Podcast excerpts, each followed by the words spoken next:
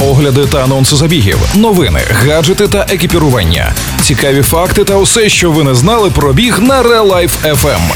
Подкаст Пейсмейкери. Побігли! Усім привіт! Це пейсмейкери Валерій Ручка та Марина Мельничук. Цей випуск виходить за підтримки магазину Feedback Sport. Десятки моделей та величезна кількість новинок від світових брендів. Завітайте в місто Полтава, вулиця Ватутіна, 2 напроти листопаду. А якщо ви не з Полтави, замовляйте на сайті Feedback Sport. Пейсмейкери на Life FM. Як завжди, знайомимо вас з останніми новинами зі світу бігу. 120 тисяч доларів за золоту медаль. Ольгу Ляхову не допустили до ігор через ризик втратити грудне молоко. Стало відомо, яку грошову винагороду отримають українські спортсмени за призові місця Олімпійських ігор 2020. Сума виплат залишилася на рівні Ріо 2016. Золота медаль 120 тисяч доларів, Срібна медаль 80 тисяч доларів. бронзова 55 тисяч. У Токіо в Україні буде найменше представництво за всю історію. Проте якість наших спортсменів дозволяє розраховувати на гарний виступ. Нагадаємо, на минулій олімпіаді українці завоювали 11 медалей: дві золоті, 5 срібних і 4 бронзові.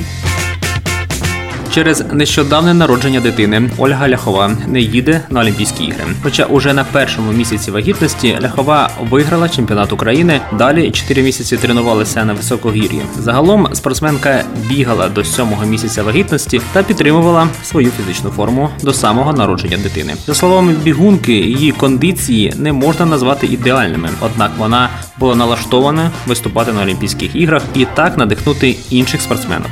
Через народження дитини спортсменка пропустила чемпіонат України, що відбувся у червні в Луцьку. Але участь у національній першості є однією з вимог відбору до складу олімпійської збірної. Оминути цей пункт можна лише за умови, що спортсмен виконав олімпійський норматив і його кандидатуру до команди подала головна тренерська рада. Норматив у Ольги був, а от підтримки членів ради забракло.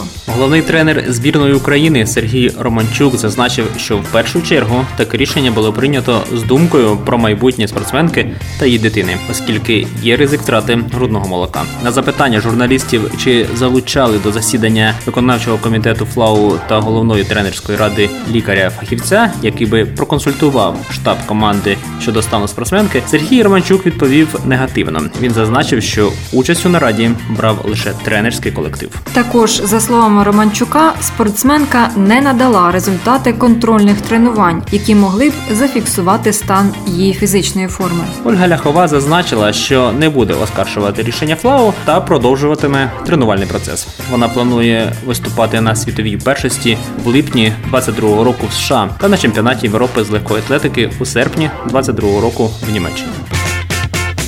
На цьому все. З вами були пейсмейкери Валерій Ручка та Марина Мельничук.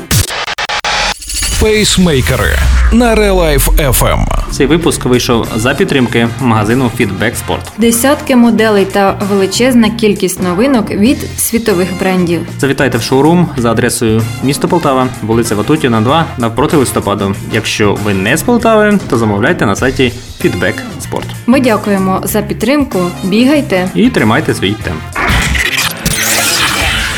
Ви слухали подкаст Пейсмейкери на Real Life FM. Real Life FM. Щодня з понеділка по п'ятницю о 7.40 та 16.40. Починайте бігати і слухати нас.